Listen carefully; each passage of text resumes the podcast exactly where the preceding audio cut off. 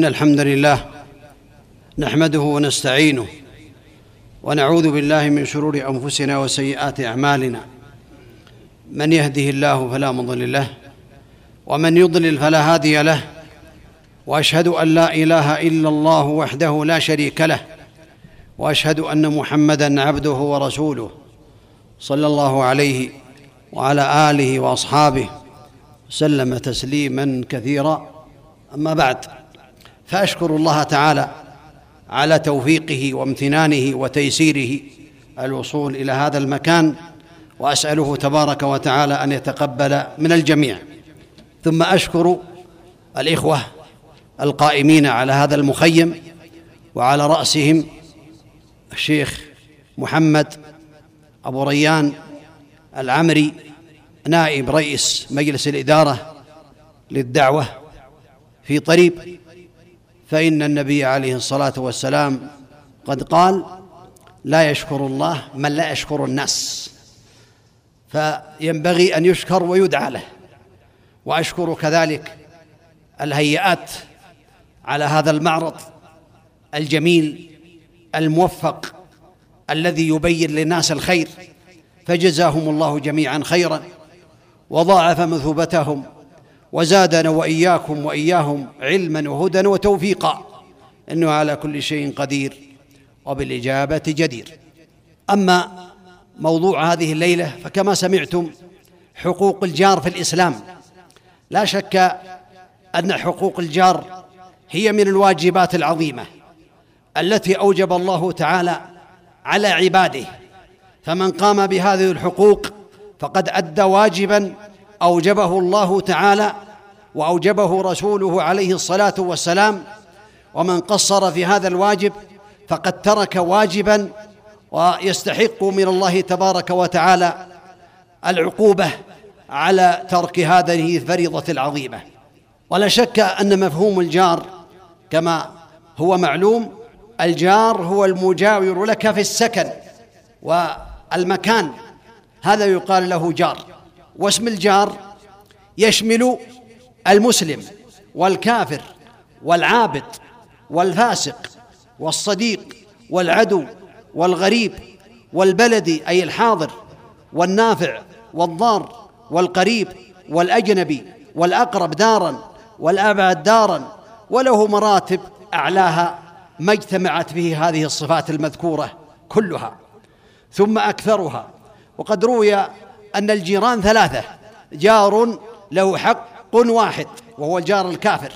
له حق الجوار من الدعوة إلى الله والترغيب في الخير وبيان محاسن الإسلام. وجار له حقان وهو الجار المسلم. له حق الإسلام وله حق الجوار. والجار الذي له ثلاثة حقوق هو الجار القريب المسلم. له حق القرابة. وله حق الإسلام وله حق الجوار. فينبغي للمسلم أن يفهم هذا. وقد اختلف العلماء رحمهم الله تعالى في حدود الجار. من هو الجار؟ كم المسافة بينك وبين الجار؟ فقيل من صلى معك صلاة الصبح في المسجد فهو جار. وهذا التعريف على حسب مفهوم أهل الإسلام أنهم كانوا يصلون الصلاة من سمع النداء يأتي إلى المسجد. معنى ذلك أن هذا تعريف قد يكون بعيد الدار لكن يصلي مع الجماعة اذا هذا هو جار. وقيل أربعون بيتا أربعون بيتا عن يمينك وأربعون بيتا عن شمالك وأربعون بيتا من أمامك وأربعون بيتا من خلفك من جميع الجهات أربعون بيتا. وهذا يدل على عظم حق الجار. أربعون وأربعون وأربعون وأربعون ثمانون مئة وستين بيت. والخلاصة أن هذا هو تعريف للجار وقد يكون أبعد من ذلك. لكن كلما يقرب الناس كلما يتعارف الناس فهو جار. فكل ما يقرب يكون حقه أعظم. يكون حقه أعظم في الجوار. وحق الجار فريضة من فرائض الإسلام. التي فرض الله تعالى على عباده وهو من الوصايا العشر التي أوصى بها ربنا عز وجل في كتابه كما قال الله تعالى واعبدوا الله ولا تشركوا به شيئا وبالوالدين إحسانا وبذي القربى واليتامى والمساكين والجار ذي القربى والجار الجنب والصاحب بالجنب وابن السبيل وما ملكت أيمانكم إن الله لا يحب كل مختال فخورا. هذه حقوق عشرة. آية النساء يقال لها آية الحقوق العشر. أولها واعبدوا الله ولا تشركوا به شيئا. هذا حق الله تعالى على عباده ألا يشركوا به شيئا. وقد قال النبي عليه الصلاة والسلام حينما سئل عن حق الله تعالى أو ما حق الله على العباد قال أن يعبدوه ولا يشركوا به شيئا. وبعد حق الله تعالى. حق الوالدين. حق عظيم. لأن الله هو الخالق الذي خلق وأوجد ورزق تبارك وتعالى فهو المستحق للعبادة وهو الذي أوجد. والوالد والوالدة كذلك هم الذي جعلهم الله سببا في وجودك في هذه الحياة الدنيا وسببا في عبادتك لله تعالى. فقارن الله تعالى حقهما بحقه سبحانه وتعالى. حق الوالد والوالدة حق عظيم. ولهذا قال واعبدوا الله ولا تشركوا به شيئا. وبالوالدين إحسانا. وبذي القربى القرابة الأقرب فالأقرب كما بين النبي عليه الصلاة والسلام. لهم حقوق عظيمة. واليتامى اليتيم هو الذي فقد أباه في الصغر فله حق على المجتمع في الإحسان والتربية وغير ذلك من أنواع الإحسان. والمساكين المسكين هو الذي لا يجد ما يقوم بحاله من الطعام والشراب وغير ذلك فله حق على الناس. والجار ذي القربى هو الجار القريب الذي بينك وبينه قرابة له ثلاثة حقوق كما تقدم. والجار الجنب الجار الجنب هو الجار البعيد الجار الجنب هو الذي ليس بينك وبينه قرابة. والصاحب بالجنب الصاحب بالجنب قيل هو الصاحب في السفر وقيل هي الزوجة وقيل الصاحب مطلقا والأقرب والله أعلم أنه الصاحب مطلقا سواء كانت الزوجة أو كان القريب أو كان المسافر معك فهو قريبك وهذا قد جعل الله تعالى له حقا. ثم قال بعد ذلك وابن السبيل هو المنقطع الذي سافر ولا يجد ما يعينه. وكذلك وما ملكت أيمانكم من العبيد المماليك إذا وجدوا ومن الحيوانات. فإن الإحسان إلى الحيوانات هو من عبادة الله تبارك وتعالى. وهذه الحقوق يجب أن يقوم بها الإنسان كما يحبه الله تعالى. ومما يدل على ذلك أن النبي عليه الصلاة والسلام قال عليه الصلاة والسلام ما زال جبريل يوصيني بالجار حتى ظننت أنه سيورثه. جبريل يوصي النبي عليه الصلاة والسلام بالجار حتى ظن النبي عليه الصلاة والسلام أن جبريل سيأتي بالوحي من الله تعالى أن يرث مع الأولاد يكون وارثا ولكنه لم يكن ذلك. وظن النبي عليه الصلاة والسلام أن يكون يرث مع الأولاد وهذا يدل على عظم حق الجار. وثالثا اذى الجار يدل على ضعف الإيمان أو عدمه وعلى الظلم والعدوان والتعدي. وقد بين الله تعالى أن هذا من المحرمات وأوجب الله تعالى الإحسان وعدم الأذى. ولهذا قال النبي عليه الصلاة والسلام والله لا يؤمن والله لا يؤمن والله لا يؤمن. ثلاث مرات لا يؤمن الإيمان الكامل. قيل من يا رسول الله؟ قال من لا يامن جاره بوائقة. البوائق هي الشرور وهي المهلكة وهي الطوام الواقعة. يخشى من جاره أن يحصل منه شر له أو مصيبة له أو تعد على حدود الله أو وقوع فيما حرم الله فيما يختص به فهذا لا يؤمن كما قال النبي عليه الصلاة والسلام ولا حول ولا قوة إلا بالله.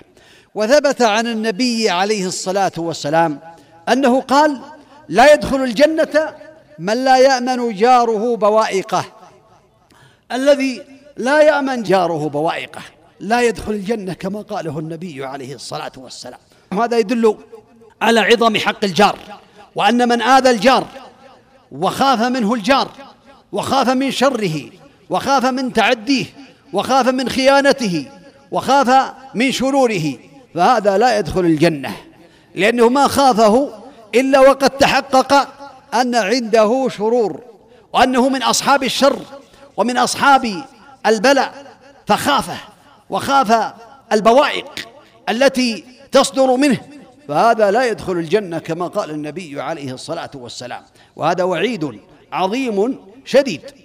ولهذا ثبت عن النبي عليه الصلاة والسلام أنه قال في الحديث الصحيح الذي رواه البخاري وغيره من كان يؤمن بالله واليوم الآخر فلا يؤذي جارة الذي يؤمن بالله واليوم الآخر لا يؤذي جاره إذا كان يؤمن بالله واليوم الآخر. ومن كان يؤمن بالله واليوم الآخر فليكرم ضيفه. ومن كان يؤمن بالله واليوم الآخر فليقل خيرا أو ليصمت. هذا من العلامات على الإيمان أن يقوم بهذه الحقوق. وثبت عنه عليه الصلاة والسلام من حديث أبي هريرة أنه قال لا يؤمن أحدكم حتى يحب لأخيه أو قال لجاره ما يحب لنفسه. هذا مما يدل على أن من لم يحب لجاره ما يحب لنفسه فليس بمؤمن الإيمان الكامل. بل إيمانه ناقص بل إيمانه ضعيف بل إيمانه مهزوز لأنه لا يحب لجاره ما يحب لنفسه. فقس هذا على نفسك. انظر هل تحب لجارك ما تحبه لنفسك؟ من الخير ومن السعادة ومن الأنس ومن الأمن أو لا تحب. بل أقسم النبي عليه الصلاة والسلام في ذلك في رواية أخرى قال والذي نفسي بيده لا يؤمن عبد حتى يحب لجاره أو قال لأخيه ما يحب لنفسه رواه مسلم قال والذي نفسي بيده لا يؤمن عبد حتى يحب لأخيه أو لجاره ما يحب لنفسه هذا فيه خطر عظيم. وأن المسلم ينبغي له أن يعنى بحقوق الجار وهذا يدل على عظم الإسلام وعلى محاسن الإسلام وأنه أمر بالإحسان إلى الجيران أكثر من الإحسان إلى الأسرة إلى أسرتك وأولادك ونسائك. هذا يدل على هذا الأمر العظيم. وثبت عنه عليه الصلاة والسلام أنه قال من كان يؤمن بالله واليوم الآخر فليكرم جاره. ومن كان يؤمن بالله واليوم الآخر فليكرم ضيفه جائزته. قيل وما جائزته يا رسول الله؟ قال عليه الصلاة والسلام يوم وليلة والضيافة ثلاثة أيام. فما كان وراء ذلك فهو صدقة أي صدقة عليه. أي يوم وليلة للضيف هذه واجبة من الواجبات. أن تكرمه ثم بعد ذلك سنة ثلاثة أيام. هذا من السنة. هذه جائزة سنة. فما زاد على ذلك فهو صدقة. قال ومن كان يؤمن بالله واليوم الآخر فليقل خيرا أو ليصمت. وهذا يدل على محاسن الإسلام وعلى فضل الإسلام وعلى توفيق الله تعالى لهذا النبي الكريم. الذي دله الله تعالى على ما ينفع العباد في الدنيا والآخرة. صلوات الله وسلامه عليه. ولهذا أكرمه سبحانه وتعالى بأن يجعل له كل عمل نعمله للنبي عليه الصلاة والسلام مثله. ولهذا لا يجوز لك أن تقول اللهم اغفر لمحمد. تقول اللهم صل على محمد. ولا يجوز لك أن تعتمر عن النبي عليه الصلاة والسلام. ولا أن تتصدق. لماذا؟ لأن جميع الصدقات التي تعملها أنت وجميع الصلوات التي تصليها وجميع الأعمال التي تعملها يكون له مثلها عليه الصلاة والسلام. ولهذا قال عليه الصلاة والسلام من دل على خير فله مثل أجر فاعله. هذا يدل على فضل الله تعالى على هذا النبي الكريم صلوات الله وسلامه عليه. وثبت عن النبي عليه الصلاة والسلام أنه قال من كان يؤمن بالله واليوم الآخر فليحسن إلى جاره. الإحسان إلى الجار هذا من الإيمان بالله واليوم الآخر. ومن كان يؤمن بالله واليوم الآخر فليكرم ضيفه. ومن كان يؤمن بالله واليوم الآخر فليقل خيرا أو ليصمت. وهذا رواه مسلم. ومما يدل على عظم حق الجار وحق الصاحب ويراقب الإنسان في الخير ويراقب الإنسان فيما يحبه الله تعالى ويرضاه أن خير الأصحاب عند الله تعالى خيرهم لصاحبه وخير الجيران عند الله تعالى خيرهم لجاره. إذن المنافسة هي في الخيرية التي يحصل عليها الإنسان من الله تعالى. كثير من الناس يقول ما أحسن الي يا جاري افرح. إذا لم يحسن إليك وأن تحسن إليه عليك أن تفرح بفضل الله لأنك تكون بهذا عند الله خير منه. ولهذا قال النبي عليه الصلاة والسلام خير الأصحاب عند الله تعالى خيرهم لصاحبه وخير الجيران عند الله تعالى خيرهم لجاره. هذا فضل كبير وثواب عظيم. فإذا أحسنت إلى جارك ولم يحسن إليك فهذا يدل على أنك خير عند الله تعالى ويحبك الله أكثر منه. ولهذا جاء رجل إلى النبي عليه الصلاة والسلام فقال يا رسول الله إني لي قرابة أصلهم ويقطعوني وأحسن إليهم ويسيئون إلي وأحلم عنهم ويجهلون علي.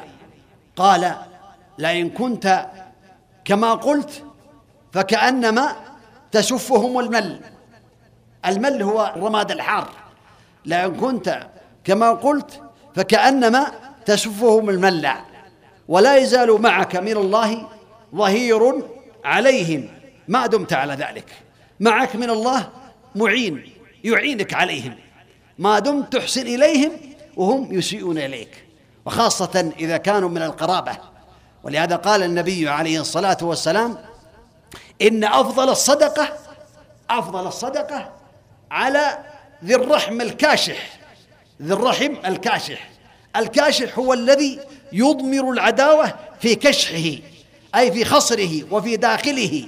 فأفضل الصدقة عند الله على هذا الذي يضمر العداوة لك. وهذا يدل على الإيمان عندك وأنك تؤمن بالله واليوم الآخر وترجو ثواب الله وتخشى عقابه لأنك تريد فضل الله تعالى. ولهذا قال النبي عليه الصلاة والسلام ليس الواصل بالمكافي ولكن الواصل الذي إذا قطعت رحمه وصلها. يعني الواصل هو ليس بالمكافي. إذا وصلك الجار وصلته. إذا أعطاك أعطيته. إذا أكرمك أكرمته. هذه مكافأة. لكن قال ولكن الواصل الذي إذا قطعت رحمه وصلها. فإذا قطعك جارك وأعطيته ومنعك وأعطيته وأساء إليك وأحسنت إليه فأنت الواصل. تحصل على هذا الثواب من الله تعالى وعلى هذا الخير العظيم الذي بينه النبي صلوات الله وسلامه عليه. ولا شك أن الإساءة إلى الجيران من أعظم الذنوب والجرائم والفواحش العظيمة. هذا الإسارة إلى الجار. إذا أساء إلى جاره فقد ارتكب ذنبا عظيما وجرما كبيرا وفاحشة عظيمة. إذا أساء إلى جاره واسمع كلام النبي عليه الصلاة والسلام. فقد قال ما تقولون في الزنا؟ قالوا حرمه الله ورسوله فهو حرام إلى يوم القيامة. كما قال الله تعالى والذين لا يدعون مع الله إلها آخر ولا يقتلون النفس التي حرم الله إلا بالحق ولا يزنون ومن يفعل ذلك يلقى أثاما يضاعف له العذاب يوم القيامة ويخلد فيه مهانا. إلا من تاب وآمن وعمل عملا صالحا فأولئك يبدل الله سيئاتهم حسنات وكان الله غفورا رحيما. والشاهد هو قوله تبارك وتعالى والذين لا يدعون مع الله إلها آخر ولا يقتلون النفس التي حرم الله إلا بالحق ولا يزنون. هذا يدل على أن الزنا من أعظم الجرائم بعد الشرك. قرنه الله تعالى بالشرك. ومع هذا قال النبي عليه الصلاة والسلام ما تقولون في الزنا. قالوا حرمه الله تعالى ورسوله فهو حرام إلى يوم القيامة. فقال النبي عليه الصلاة والسلام لأن يزني الرجل بعشر نسوة أيسر عليه من أن يزني بامرأة جاره. هذا أيسر هو جرم عظيم في المرة الواحدة. لكن إذا كان في حق الجار يكون مضاعفا عشر مرات. نسأل الله العفو والعافية. والجزاء والعقاب عند الله تعالى في الدنيا والآخرة. هذا قال ما تقولون في السرقة؟ قالوا حرمها الله ورسوله فهي حرام. قال لأن يسرق الرجل من عشرة أبيات أيسر من أن يسرق من جاره. يعني هذه مضاعفة. السرقة هي جريمة وذنب عظيم. ولهذا قال النبي عليه الصلاة والسلام لعن الله السارق. يسرق البيضة ملعون. إذا سرق بيضة فهو ملعون. فكيف إذا سرق من جاره؟ إذا سرق من جاره فهو أعظم من أن يسرق عشر مرات لأن الجار له حق عظيم. وثبت عن عبد الله بن مسعود عن النبي صلى الله عليه وسلم أنه قال سألت النبي صلى الله عليه وسلم فقلت أي الذنب أعظم عند الله؟ قال أن تجعل لله ندا وهو خلقك تجعل لله شريكا تجعل لله مثيلا تجعل لله شبيها وهو الذي خلقك وهو الذي يستحق العبادة. هذا هو المستحق للعبادة. فإذا جعلت لله ندا فهذا من أعظم الذنوب والجرائم. قال قلت إن ذلك لعظيم. هذا الأمر عظيم ذنب عظيم. قال قلت ثم أي؟ بعد الشرك. قال أن تقتل ولدك خشية أن يطعم معك. هذا كان يحصل في الجاهلية. يقتلون أولادهم خشية أن يطعموا معهم سواء كانوا من البنات أو من الذكور. ثم قال قلت ثم أي؟ مع الشرك بالله تعالى والقتل. قال أن تزاني بحليلة جارك والحليلة هي الزوجة. هذا يدل على أن هذا من أعظم الذنوب ومن الذي قرنه الله تعالى بالشرك بالله. إنه من يشرك بالله فقد حرم الله عليه الجنة ومأواه النار وما للظالمين من أنصار. اذا قرن هذا العمل في حق الجار بالشرك بالله تعالى. وهذا يدل على عظم حق الجار وعلى عظم الأمور التي ينبغي له أن يعنى بها في حق جاره. من آذى جاره لعنه الله عز وجل.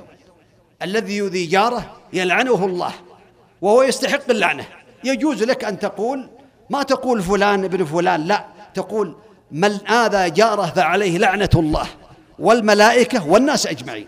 لا بأس. لكن ما تقول فلان ابن فلان لعن المعين لا يجوز لأنه قد يتوب. لكن على وجه العموم تلعن العصاة. لعنة الله على من أذى جاره. لعنة الله على من أسبل إزاره لعنة الله على من شرب الخمر. لعنة الله على من استمع الغنى والمعازف. لعنة الله على من نظر إلى محارم الناس. لك أن تقول على وجه العموم. أما تقول فلان لا. حتى الكافر لا تقول لعنة الله على الكافر لأنه قد يسلم. فالنبي عليه الصلاة والسلام بين ذلك. فعن أبي هريرة رضي الله عنه قال جاء رجل إلى رسول الله صلى الله عليه وسلم قال إني لي جارا يؤذيني يشتكي عند الرسول عندي جار آذاني عذبني ماذا أعمل؟ فقال النبي عليه الصلاة والسلام انطلق فأخرج متاعك إلى الطريق يعني خذ متاعك ما عندك من المتاع واجعله على طريق الناس حتى ينظرها المتاع. متاع من الأمور والمواعين والغير واجلس عندها. معناه اجلس عندها. فانطلق فأخرج متاعه. فاجتمع عليه الناس. قل ما الذي جعلك تخرج من بيتك؟ ما هو هذا الأمر؟ خرجت بمتاعك ومواعينك. وقفت على الشارع. فقالوا لا ما شأنك. الإيجار يؤذيني. فجعلوا يقولون اللهم العنه اللهم اخزه. فبلغه أي بلغ الجار فأتاه. فقال ارجع إلى منزلك. فوالله لأؤذيك هذا الشاهد أن هؤلاء لعنوه وقالوا اللهم اخزه. والنبي عليه الصلاة والسلام أقرهم. وثبت من حديث أبي جحيفة رضي الله عنه أن رجلا جاء إلى النبي عليه الصلاة والسلام يشكو جاره فقال له النبي عليه الصلاة والسلام اطرح متاعك في الطريق أمام الناس. فطرح متاعه في الطريق. فجعل الناس يمرون به ويسألونه فيخبرهم الخبر. يقول آذاني جاري. فجعل الناس يلعنونه يلعنونه بلعنة الله. فجاء إلى النبي عليه الصلاة والسلام هذا الجار المؤذي الذي آذى. فقال يا رسول الله ما لقيت من الناس ما لقيت من الناس؟ قال وما لقيته منهم؟ قال يلعنوني. قال فقد لعنك الله قبل الناس. الله قد لعنك قبل أن يلعنك الناس.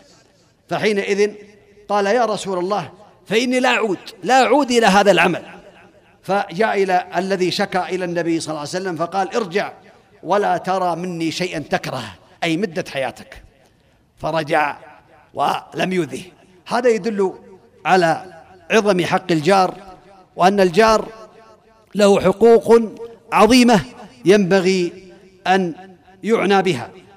ومن الأمور العظيمة التي تزعج الإنسان وتوجب له العذاب والعياذ بالله إن لم يعفو الله عنه أن يخرج جاره أو يرتحل ويترك بيته من أجل أذى جاره. ولهذا ثبت عن النبي عليه الصلاة والسلام أنه قال وما من جار يظلم جاره ويقهره حتى يحمله ذلك على أن يخرج من منزله إلا هلك والهلاك يكون في الدنيا والآخرة. فإذا خرج من بيته ورحل من مكانه من أجل جاره فهذا الجار الذي آذاه سيهلك بكلام النبي عليه الصلاة والسلام. خطر أذى الجار. أذى الجار له خطر عظيم في التقصير في حقه وإدخال الضرر عليه. ولهذا ثبت عن ابن عمر رضي الله عنهما قال لقد أتى علينا زمان أو قال حين وما أحد أحق بديناره ودرهمه من أخيه المسلم. ثم الآن الدينار والدرهم أحب إلى أحدنا من أخيه المسلم. سمعت رسول الله صلى الله عليه وسلم يقول كم من جار متعلق بجاره يوم القيامة.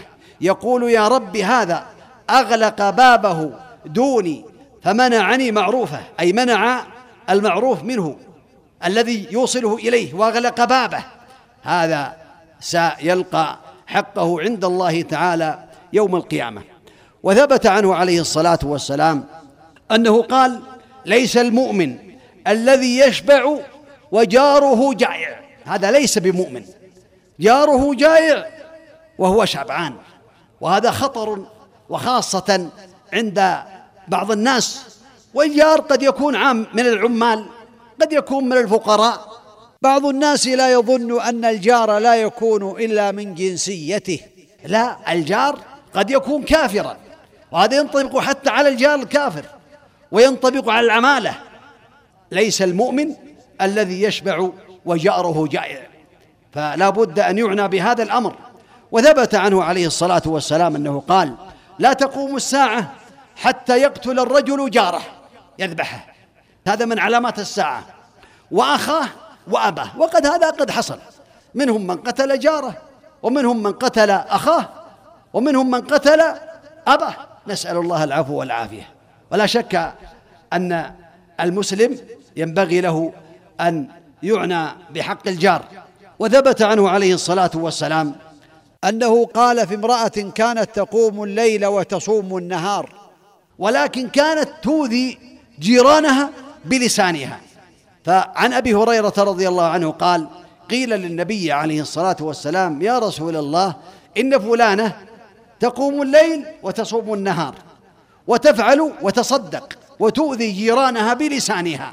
فقال رسول الله صلى الله عليه وسلم هي من أهل النار. اللسان هذا مصيبة عظيمة إذا آذت به جيرانها ولو صامت النهار ولو قامت الليل فإنها في النار حتى تكف لسانها من أذى جيرانها.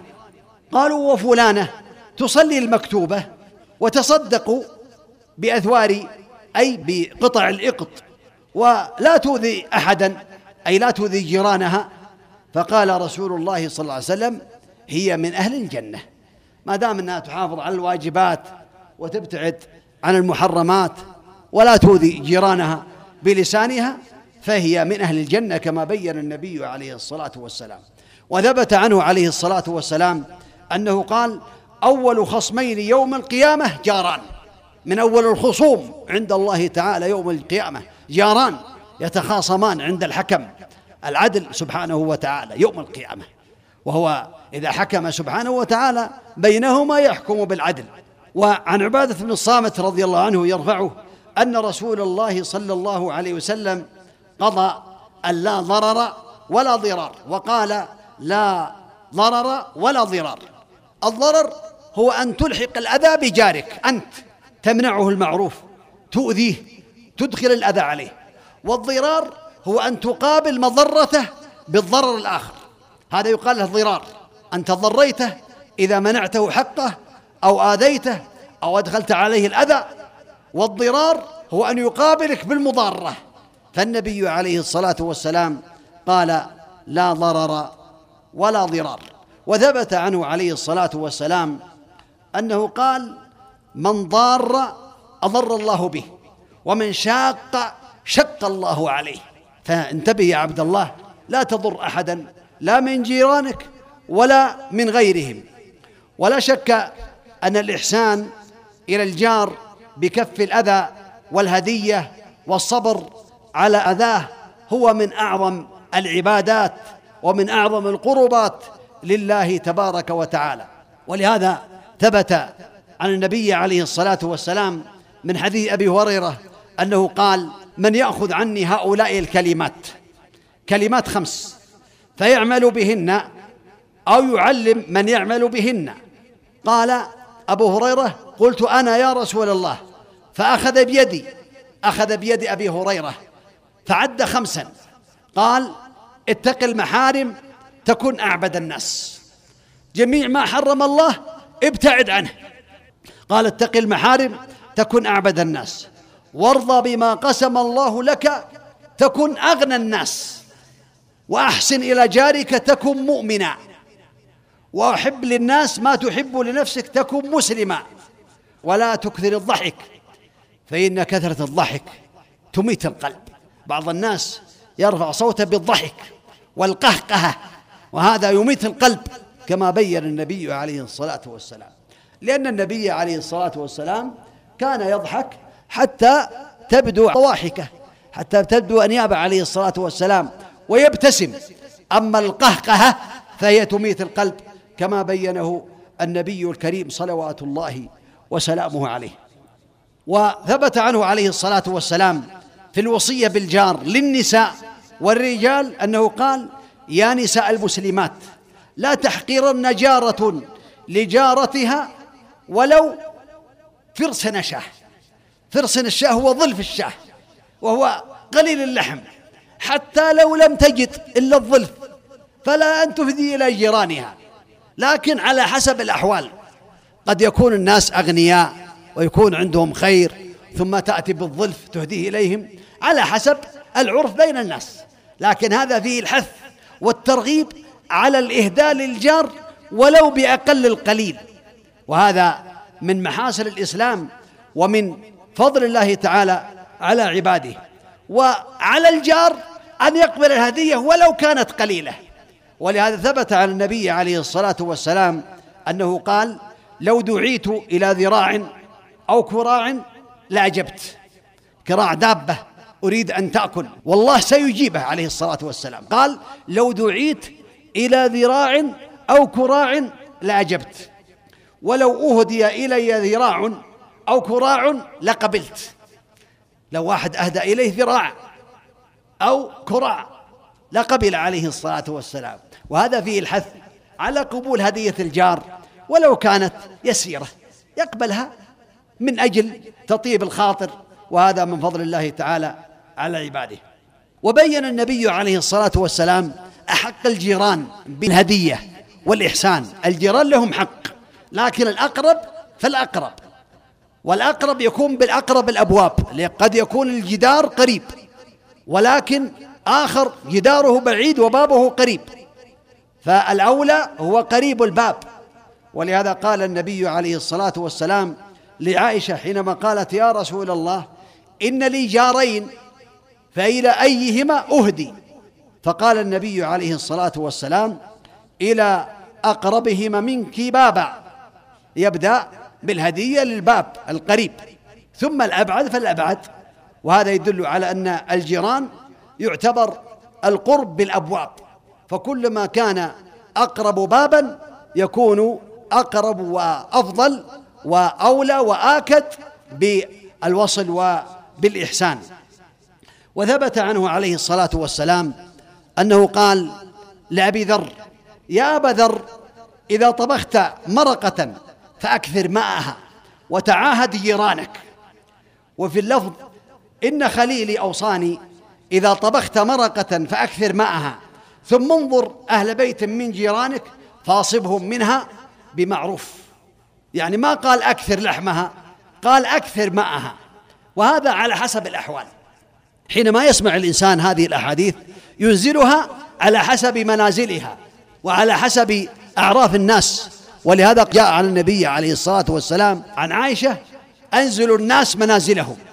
لا يكون جارك أمير أو تاجر من التجار العظماء ثم تزيد المرقة وتهدي إليه. غني عن هذا. لكن هذا على حسب الأحوال وعلى حسب الأعراف بين الناس وعلى حسب الحاجة. فإذا كان يحتاج إلى ذلك أكثر المرق وأعطه وإذا كان لا يحتاج أهده هدية تنفعه حتى لا يقع الإنسان في الحرج. ويقوم بما أمر به النبي عليه الصلاة والسلام.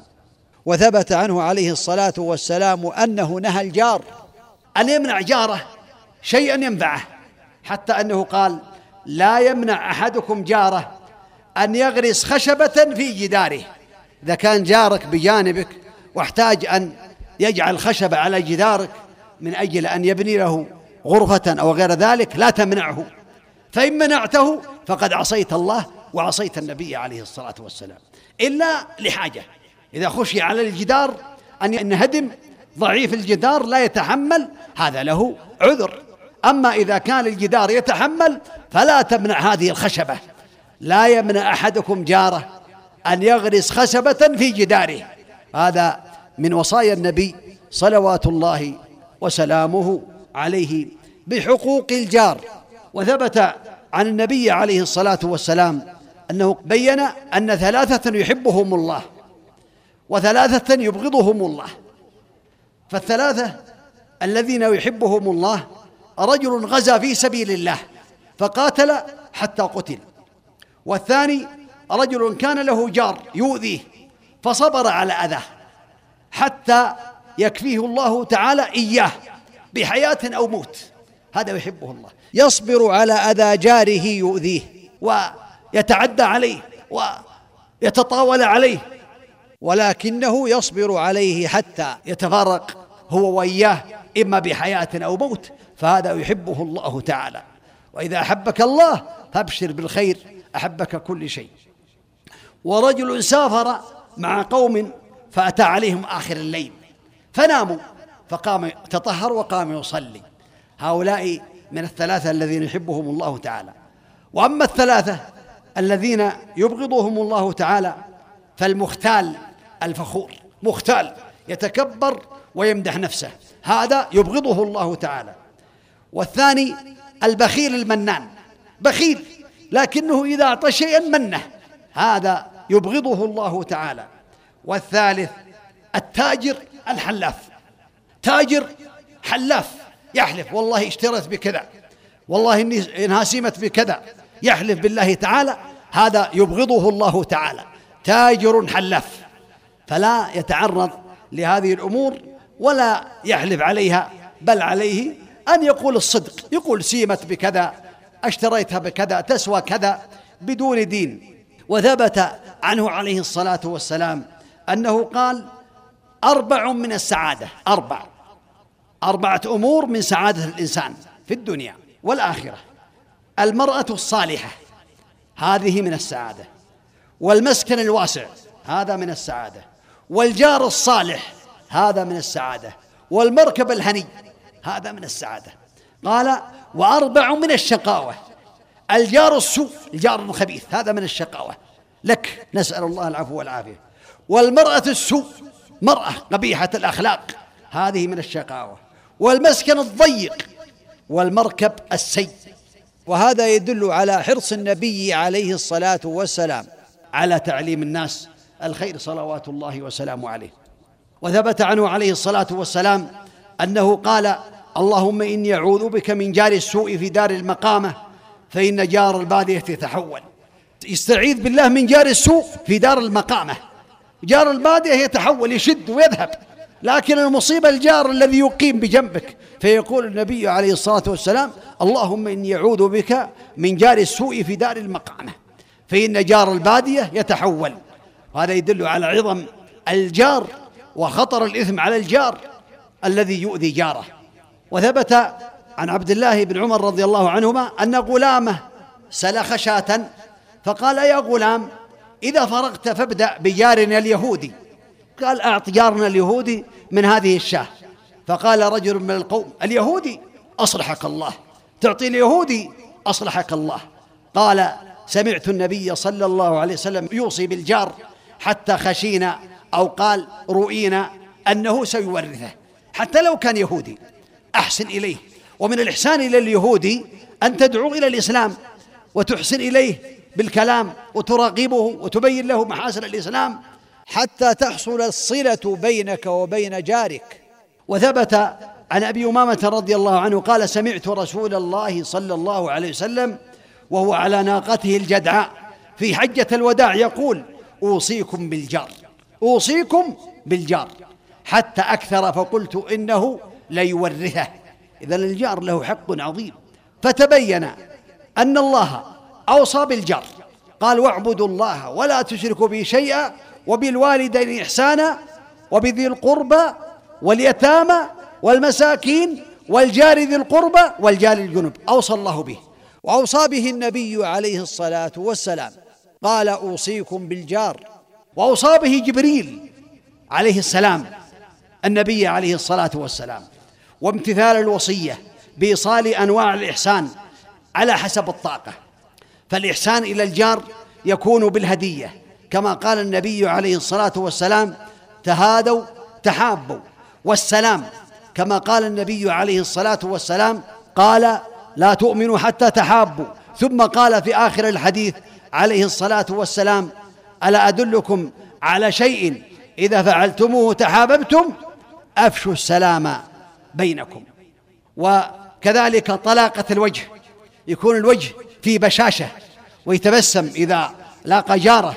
ولهذا قال النبي عليه الصلاة والسلام لا تحقرن من المعروف شيئا ولو أن تلقى أخاك بوجه طلق. وفي رواية طليق. وتفقد أحواله. هذا من حقوق عليك تتفقد أحواله. كيف حالك؟ كيف أبناؤك؟ عسى ما نقص عليكم شيء تحتاجون شيء؟ أي خدمة؟ جزاكم الله خيرا. نحن في خدمتكم إن شاء الله. تفقد أحوال الجار. كذلك معاونته فيما يحتاج إليه إعانته على ما يحتاج إليه. وكف أسباب الأذى عنه على اختلاف أنواعه حسية كانت أو معنوية. يكف الأذى عنه. هذا من حقوقه عليك. والذي يجمع ويشمل الجميع إرادة الخير له وموعظته بالحسنى والدعاء له بالهداية وترك الإضرار له إلا في الموضع الذي يجب فيه الإضرار له بالقول والفعل.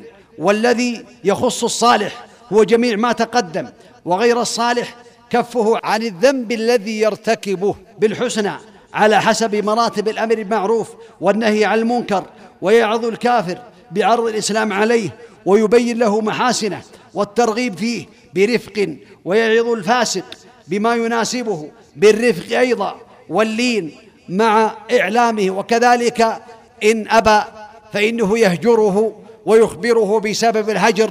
إذا أقام على المعاصي فإنه يهجره لكن بشرط إذا كان الهجر ينفع.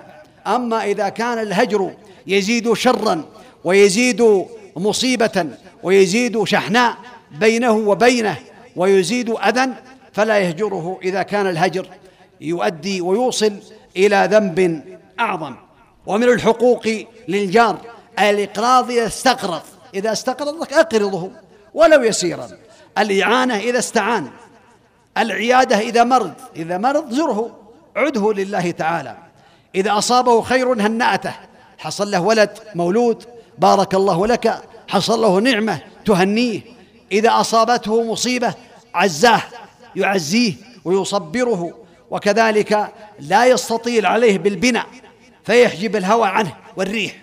لا يجعل الجدار أو البيت أعلى من بيته حتى يحجب الريح عليه إلا بإذنه لأن هذا من الأذى.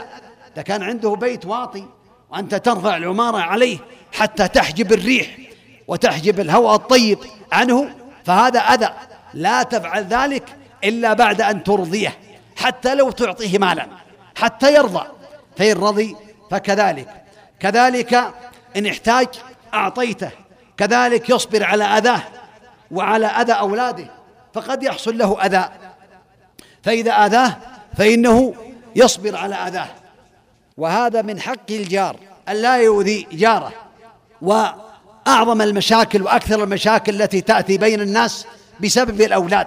ومشاكل الأولاد على الإنسان يصبر إذا أتى إليك ولدك يبكي ضربني ولد فلان. قل أصبر يا ولدي جزاك الله خير أصبر هذا جاره أحسن. لكن إذا ذهبت إليه قل لماذا يضرب ولدي؟ ثم ينتقم منه. وإذا ضرب الولد صارت مصيبة أعظم. جاء الثاني وضرب الولد أو حصل قتال. لا. من أسباب المشاكل الأولاد بين الجيران. فعليه أن يصبر على أذى الأولاد وسيزول إن شاء الله وسيحصل على الخير إن شاء الله إذا صبر على ذلك. كذلك لا يؤذيه بريح القاذورات. قد يجعل القمامة عند بابه أو يؤذيه بالقاذورات ولا بريح قدرك. إذا كان عندك ريح قدر وهم عمال أو ضعفاء وتطبخ اللحم وتطلع الرائحة والمشويات على هذا المسكين الذي بجانبك فهذا أذى عليك أن تعطيه أو لا تؤذيه بهذه الرائحة ولا كذلك يخرج أولادك بالفاكهة أمامه وبالطعام الطيب ولا بالحلوى إلا أن تهدي إليه. وغير ذلك من الأمور التي فيها الإحسان إلى الجار. والمسألة الأخيرة وهي هجر الجيران والتهاجر بين الجيران. هذا من الجرائم العظيمة ومن الكبائر. ولهذا ثبت عن النبي عليه الصلاة والسلام أنه قال لا يحل لمسلم أن يهجر أخاه فوق ثلاث ليالي. يلتقيان فيعرض هذا ويعرض هذا وخيرهما الذي يبدأ بالسلام. خيرهما عند الله الذي يبدأ بالسلام بعد ثلاثة أيام. الله أعطاك ثلاثة أيام تهجره فيها. إذا حصل بينك وبين مشقة فهون على نفسك وبرد على نفسك ثلاثة أيام إجازة لك. حتى يذهب ما في نفسك. بعد الثلاثة عليك أن تذهب وتسلم عليه. إذا كان الأمر يحتاج إلى عناية وإلى تأديب وإلى تعدي وأذى فالمحكمة الحمد لله. لا يهجره يذهب إلى المحكمة. إذا كان الأمر يحتاج إلى تغيير أذى ولا يصبر عليه يذهب إلى المحكمة ولا يهجره ويسلم عليه. هذا هو الذي يجب على العبد.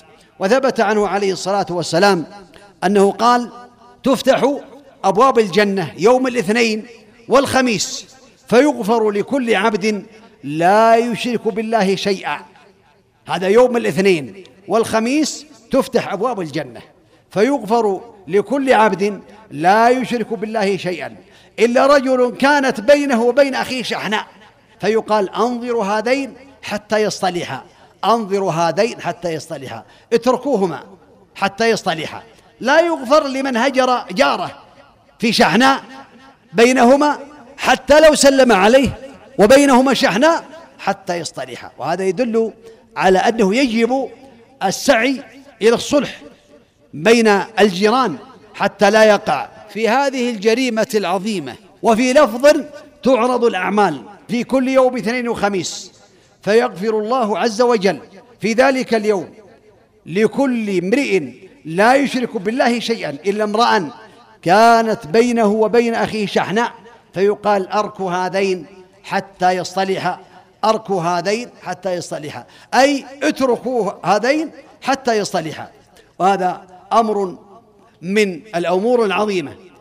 والجار إذا هجر جاره أو المسلم إذا هجر المسلم سنة كاملة كان كسفك دمه فإنه كأنه سفك دمه كأنه ذبحه والعياذ بالله. إذا هجرت سنة كاملة فكأنك قتلته والعياذ بالله تعالى. هذا خطر عظيم. ثبت عن النبي عليه الصلاة والسلام أنه قال لا يحل لمؤمن أن يهجر أخاه فوق ثلاث فإن مرت به ثلاث فليلقه فليسلم عليه فليلقه فليسلم عليه. فإن رد عليه السلام فقد اشترك في الأجر وإن لم يرد عليه فقد باء بالإثم. الذي لم يرد تحمل الإثم. زاد أحمد وخرج المسلم من الإثم من الهجر. والحديث الأخير أن الإنسان إذا هجر أخاه أو تهاجر ثم سلم عليه فإن الملائكة ترد عليه إن لم يسلم عليه. إذا قلت السلام عليك يا فلان ولم يسلم عليك فاعلم بأن الملائكة يقولون عليك السلام ورحمة الله وبركاته. فثبت عن النبي عليه الصلاة والسلام أنه قال لا يحل لمسلم أن يهجر مسلما فوق ثلاث ليالي. فإن تصارم فوق ثلاث فإنهما ناكبان على الحق. ما دام على صرامهما وأولهما فيئا يكون سبقه بالفيء كفارة له. فإن سلم فلم يرد عليه ردت عليه الملائكة ورد على آخر الشيطان. فإن مات على صرامهما لم يجتمعا في الجنة. لو مات الاثنان وهما متهاجران لم يجتمعا في الجنة. نسأل الله العفو والعافية وكذلك الهجر لله لا بأس به. لو هجره لله إذا كان لا يصلي مع الجماعة أو كان يرتكب المحرمات وهجره لله فلا بأس ولو هجر سنين. لكن بشرط أن لا يحصل فتنة أخرى وذنب أعظم فإذا كان يتوقع بأنه يأتيه فتنة أخرى أو ذنب أعظم فإنه لا يهجر وعليه أن يصلح الأحوال إما بالمحكمة أو بالهيئة أو بغير ذلك. والخلاصة أن الإنسان لو تكلم في حق الجار سنين عديدة لا يمكن أن يوفي بحق الجار الذي أوجبه الله له. فعليك يا عبد الله أن تحسن إلى جارك وألا تؤذي جارك وابشر بالخير وعليك الصبر والاحتساب أسأل الله الذي لا إله إلا هو بأسماء الحسنى وصفاته العلى أن يجعلني وإياكم من الذين يستمعون القول فيتبعون أحسنه إنه ولي ذلك والقادر عليه وصلى الله وسلم وبارك على نبينا محمد وعلى آله وأصحابه أجمعين.